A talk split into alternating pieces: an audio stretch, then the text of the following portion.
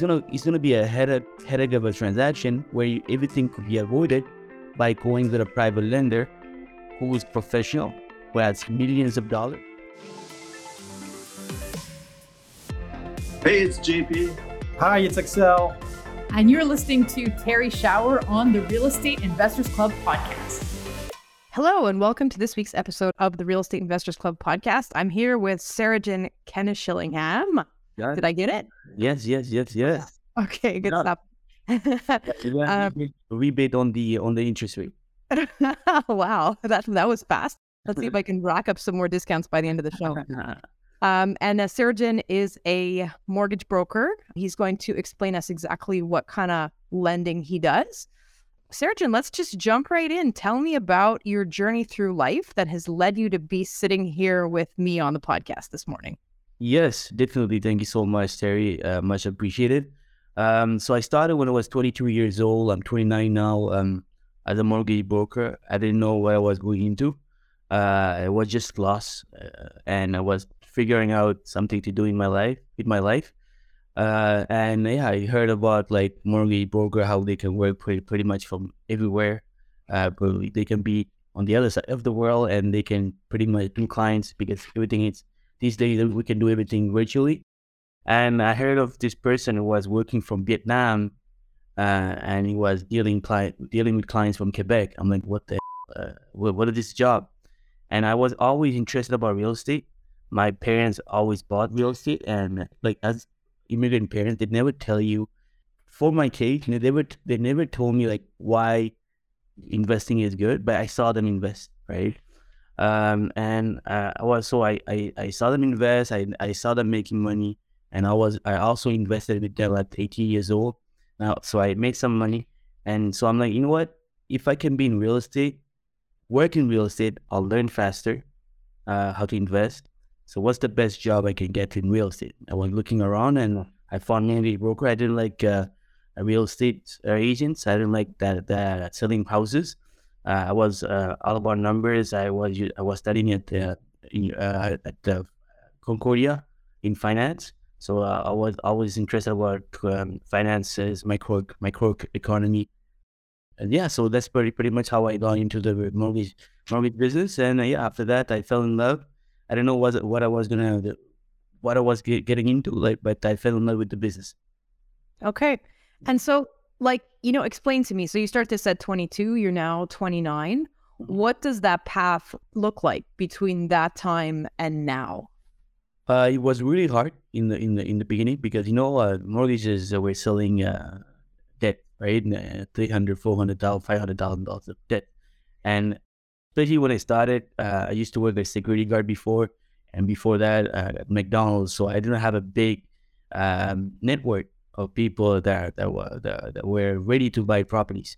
You know, especially even my my own friends, they were all young, they were they were still at school, so it was really very tough for me but you know what i told myself if i can work on marketing work on getting better at sales work on getting a bigger network uh, you know in five years when they'll finish school and they'll be doctor or they'll be uh, uh, engineers i'm gonna already like have all those experience and i can pretty much i'll be so much far away and pretty much maybe make some money, some money out of that so that's what i told myself and it, uh, worked out pretty well for me. You know, like uh, now I'm pretty well known in the industry.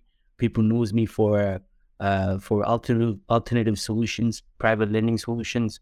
Uh, if someone, uh, if you talk to any real estate agent, any broker, broker, and if you say uh, I need a an alternative solution, and if they can do it, they know who to call. It's me, pretty much.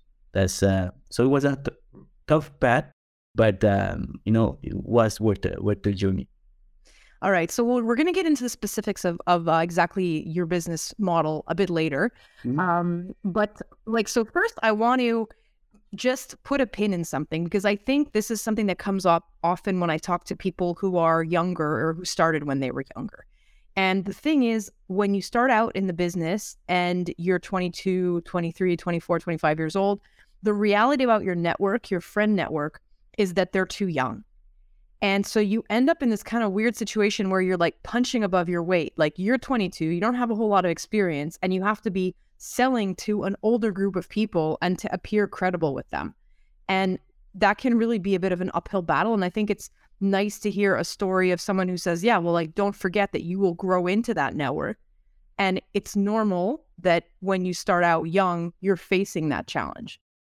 Maybe you can just tell me a little bit of like the concrete things that you did. Like, how were you able to get better at sales and marketing? Like, where did you get that knowledge? How were you able to build your network? Because I think that's doesn't matter if you're a real estate broker, a mortgage broker, or just an investor, like someone who's raising capital, like it, that's a challenge for everybody who starts out when they're young.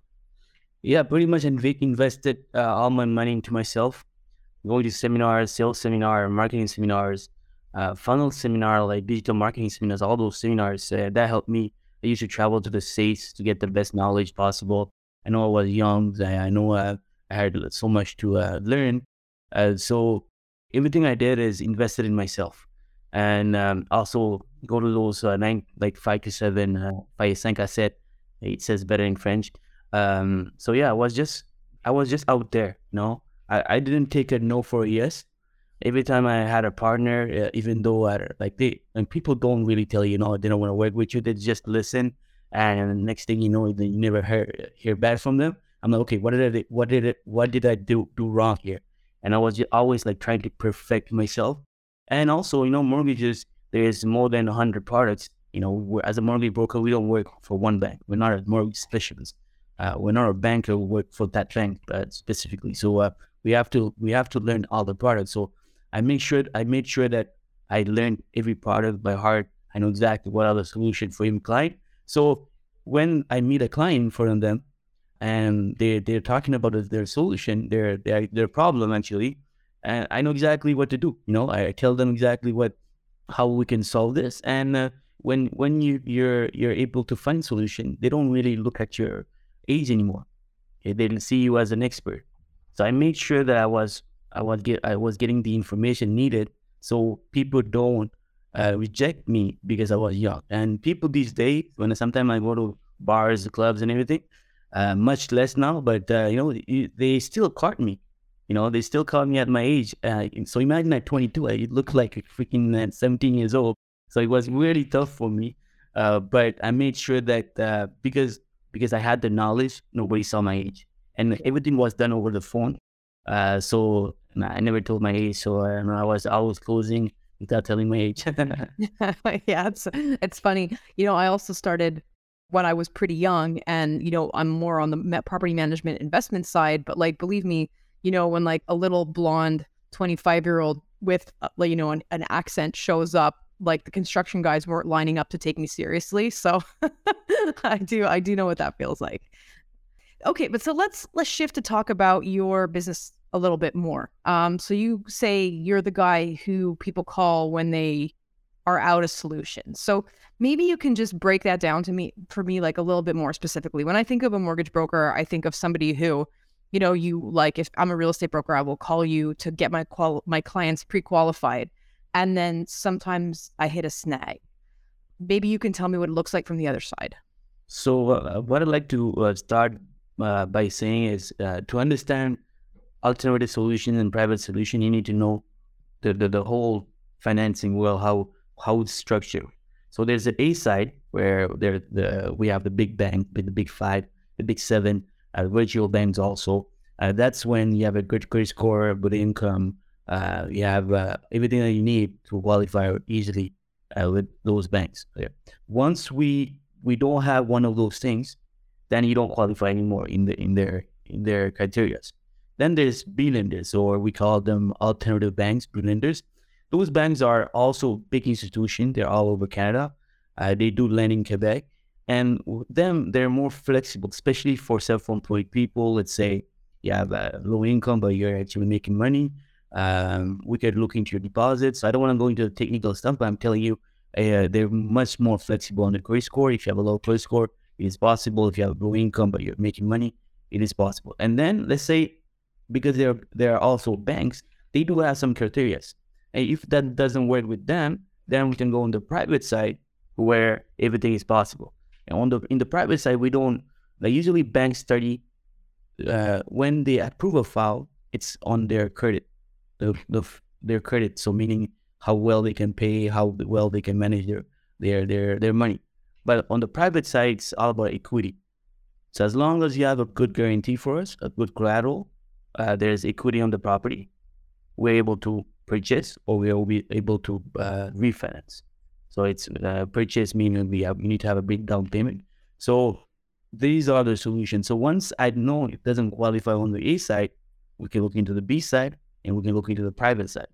And that's what in the residential, same goes for the commercial, where you could look at the A side and then B private. And there's there are different reasons why we go commercial on the B in the B and the private. Uh, we can you can go into that if you if uh, if you have if those questions comes later. Enjoying the episode so far? Have you really been listening to the episode, or has your monkey mind been taking you off in one direction or another? Our mental habits can be our biggest assets or our biggest liabilities as we pursue certain goals. For me, the biggest performance gains have always come from training my mind. In my book, Mindful Landlord, I talk about how you can train your mind and how you can apply some of these strategies to your journey in the real estate field. The book is available on Amazon and also on its website, mindfullandlord.com. Now I'll stop evangelizing for the power of mental training and let you get back to the show. Yeah, no, sure. Uh, can you? So maybe can you explain that to me? I think it's on the residential side. It's quite clear because they're looking at um your personal income and like, for example, if I want to buy a house, but I'm self-employed and I, you know, declare low income, it's possible that my business is making money while my personal declared income is quite small. So that's like clear to me why maybe a B lender would be the right solution um, or in some cases, uh, even even private lending. But so explain the the uh, commercial side to me a bit more. The commercial side, the, the big issue these days are delays. Sometimes you have uh, you have this wonderful property, wonderful deal that you're you're just got, and you need to buy this property as soon as soon as possible because the vendor is very motivated, but you don't know what, how long he's going to be motivated to sell, and you're actually making you're going to make some money. And uh, uh, so what happened is it can take up to like a month or two months, three months if you're going short side with the CMHC to get this deal done.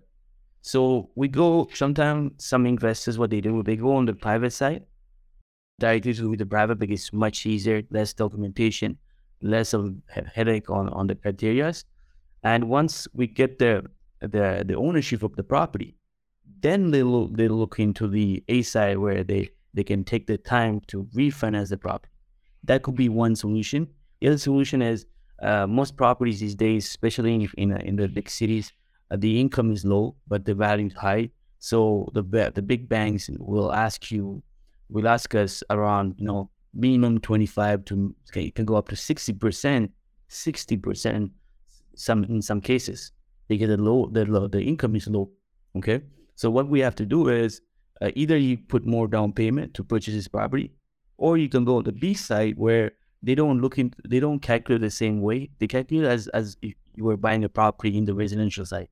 The GDS, TDS, they look they they more look into the TDS, meaning that we look into how much your income, your building income, and they'll they'll take your personal income, or if you have a business, they look into your business income, can both together can you uh, is it possible with both, all those income you're able to pay the property?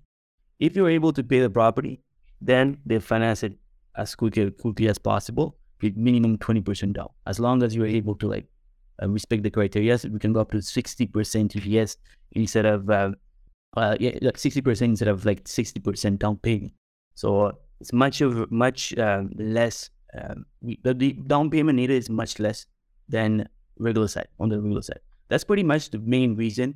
Low income, the same as residential, if you have a low income on, on the property, uh, we're, we're able to take your personal income. That's pretty much it. And your credit, yeah, credit score is very important. If you have a low credit score, unfortunately, you're not able to do this transaction. You know, uh, even though we're qualifying the building, we still want to check your credit score. If you don't have a good credit score, unfortunately, they can't give you a loan. But on the B side, we're able to do it and the private side, same scenario as residential. Quick transactions, we need to do act quickly, we need to buy this property. That's for investors side. Auto constructions, where, you know, like I have this recent deal where I had to fund um, this person who, who, who was building a 40, uh, 50 apartments, one building, 50 apartments, and in the middle of the transaction, the bank didn't want to go forward anymore. So what I have to do is come in, give the money. So so on a on 10, 10 million dollar. Uh, we give we had to keep give, give this money as quickly as possible, and I made it happen in one week. Usually it takes them a month to get even in private that kind of money. So if when we're talking about millions of dollars, it can take it up to, up to a month, maybe three four weeks. But I made it happen in one week, and this person uh, he paid like six hundred thousand dollars of interest. He's he's going to pay six hundred thousand dollars of interest for a year, but he's making so much money out of this the, the whole deal that he doesn't he doesn't he doesn't even care. Like he's making more than ten million dollars in profit. Mm-hmm. Okay, so you know when you came and did the talk for us um, at the uh, the um, Real Estate Investors Club evening, you put a lot of emphasis on you know, understanding the private lending ecosystem before you involve yourself with it. And the two things I found really interesting were when you were talking about needing an exit strategy and knowing who you're working with. So I wonder if you can sort of like go over that again because I found that was like really important information. Very important, very important. And uh, like in in the in the private side, there's no structure. Uh, there's no government that is the structure uh, the the private side of the business.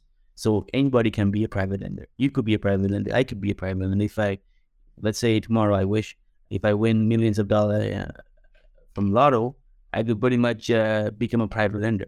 But what happened is a lot of people they go into the private side because they see that there's money, money, money to be uh, made.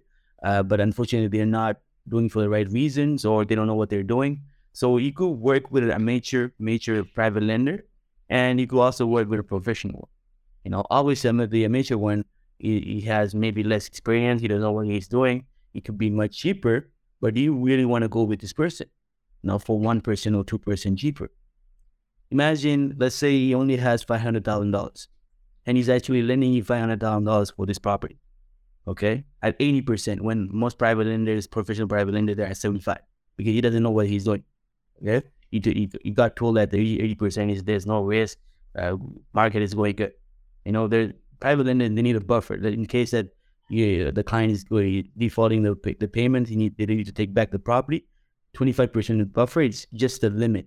They maybe will, will get out of the deal by selling the property and not lose any money. That's a maybe. No, because in Quebec, can take up to six months, maybe a year to take back the property. It's not like um, as quickly as uh, we might think.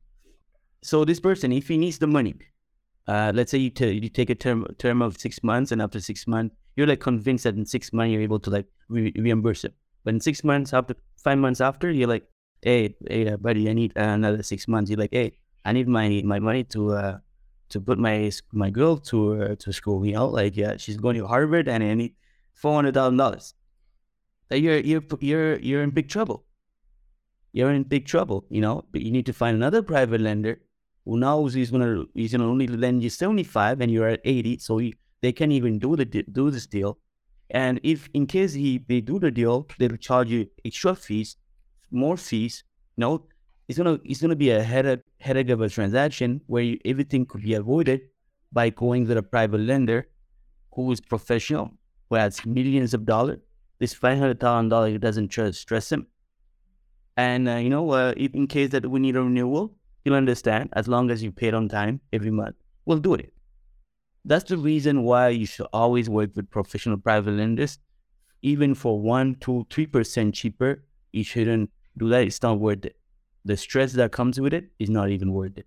You know, that's why I always preach to go with a, uh, to to go with professional private lenders, especially go through a mortgage broker, because a mortgage broker is is his goal is to make sure that we start find the right private lender, negotiate the right conditions, right rate, and make sure that we have an exit strategy. Private lender, unfortunately, could say he he knows stuff, but he doesn't know how banks criteria works. You know, so let's say you come here, you come to a, you come to see a private lender. You're like, hey, listen, buddy, I need six months. Don't worry about it. I'll refinance it. Don't worry about it. Just give me the loan. Fine, okay. I know Terry. She she I um I, I done business with her. She's a honest person. I'll I'll then lend her five hundred. What happened is six months later, you're you're having big trouble refinancing the property. That can be avoided by going through a mortgage broker to find a private lender. So we'll make sure that once you go into the private lending, we structure so you're able to refinance in six months, either with the, on the residential side, either on the commercial side, or it could be on the B side lending side. So always worth to go with a big lender, I mean a mortgage broker to find a private lender. Mm-hmm. And so, like, say, so you, you kind of mentioned the exit strategy a little bit, but like, I wonder if you could just maybe develop that a little bit because I think, you know, sometimes the world of private lending sounds almost too good to be true. Sure, the interest rate is higher, but they'll finance anything, right? And I think it's it's one of these things that's a bit like flipping, in that if you're six months off in your calculations, like it can sink your battleship. And so, just like maybe if you can kind of explain you know the importance of an exit strategy and how you you can help build that for people when they're when you're managing the financing. So the the the, the first thing to do is find what's the problem why we're going to the private lender in the first place.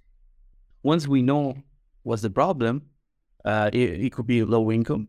If that's the case how are we gonna now make sure that they're you know gonna increase the the income of the property? How are we gonna do this?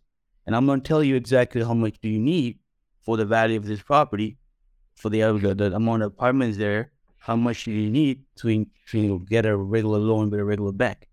So if you know, you know exactly what to do. I'll tell you exactly A to Z, like what are the criteria to get a loan with a regular bank. So once you go in the private side, you be 100% confident. Okay, I know exactly what to do. Sayan told me this. Okay, let's make it happen. That's if, we, if we're looking to keep the property, if you're looking to refinance the property. But if it's to, if it's to sell the property, it's a quick purchase, do the optimization, do the renovation, and boom, we, we take uh, we put it on sale. Make sure that we are we're actually not like being too optimist and not find ask for like the the minimum terms just to pay the the minimum fees and the minimum interest. But yeah, after that, let's have let's say you take three months. There's some private lender that they give you three months. Uh, let's say in three months you don't you don't sell your property, then there's gonna be maybe a renewal fee of five thousand dollars that could be avoided by negotiating with this private lender a term that is much more flexible. So I make sure that based on the problem, I, I give them uh, different plans, plan A, plan B, plan C, in case the plan A doesn't work, in case the plan B doesn't work. So we go, we look into the resident, residential side. I'm sorry, the bank side, the A side. And if A side doesn't work, I'll tell them, okay, plan B is B side, and here's what we have to do. So they have different options when uh, once they go to, eh, with the private lender. And in case any any of those doesn't work, there's also a, a possibility. I make sure that the term and, term and condition we negotiate with the private lender, it's um, it's more than flexible. No, flexible, yeah. Uh-huh, not appropriate to the deal. That's uh, that, is it that do I answer well the question? Yeah, yeah, yeah. No, that's that's perfect. Um, so before we we move on to uh, a like bit of a different topic, maybe you can just throw out some current benchmark rates um, that are pe- that people can like hang a an idea on how much that money is going to cost them in the A, B, and private sides. Yeah, um, A side we're talking about three four percent right these days uh, at the moment. nah, insured, right? Um, uh, yeah, insured, insured. Yeah, yeah. Uh, on the B side, with uh, like um, six, seven, eight percent. I'm doing a deal uh, with nine percent at the moment. Uh, capital interest, okay. And on the private side, it starts at nine percent when we're talking about big volume, okay, like five million dollar, ten million dollar deals. When we have to deal with like semi-privates, uh, and you can go up to um, 12, 15. You know, uh, max is 15, especially with professional private lenders. Uh, we don't go beyond 15. Uh, and plus fees, you know, uh, there's brokerage fees and there's lending fees. You can go based on the volume. Like uh, the bigger the volume is, the less it's going to cost you on, on the percentage. But you could go up to one, one, two, three, four, five percent based on the volume. I know. So every deal is different. Uh, all you have to make sure is is it worth it? Like to, to understand if it's worth it, make do the numbers and make sure that all the expenses of this of this loan it's covered by the profit of the property. The profit at the end, if at the, uh, when you're going to sell the property or when you refinance, make sure that everything is calculated together. Mm-hmm. Okay, thank you. Um, all right, so like now we're kind of coming to the end of our time. Um, I want to just ask you. I have two questions, so maybe we can try to get them both in because I think they're they're important. Um, so you know, in our industry, very often, you know, people are all over social media, like, you know, showing, projecting success. And I think one of the problems is that very often we don't talk openly about the lifestyle hits that we took to get where we are. You know, I'll give you an example. You know, like when I started investing, um, I lived in Hochelaga for 10 years uh, on the ground floor of a triplex with my tenants upstairs. And there were hookers on the corner, and like my friends lived in condos on Nuns Island. And like that was the lifestyle hit that I took to get my career going.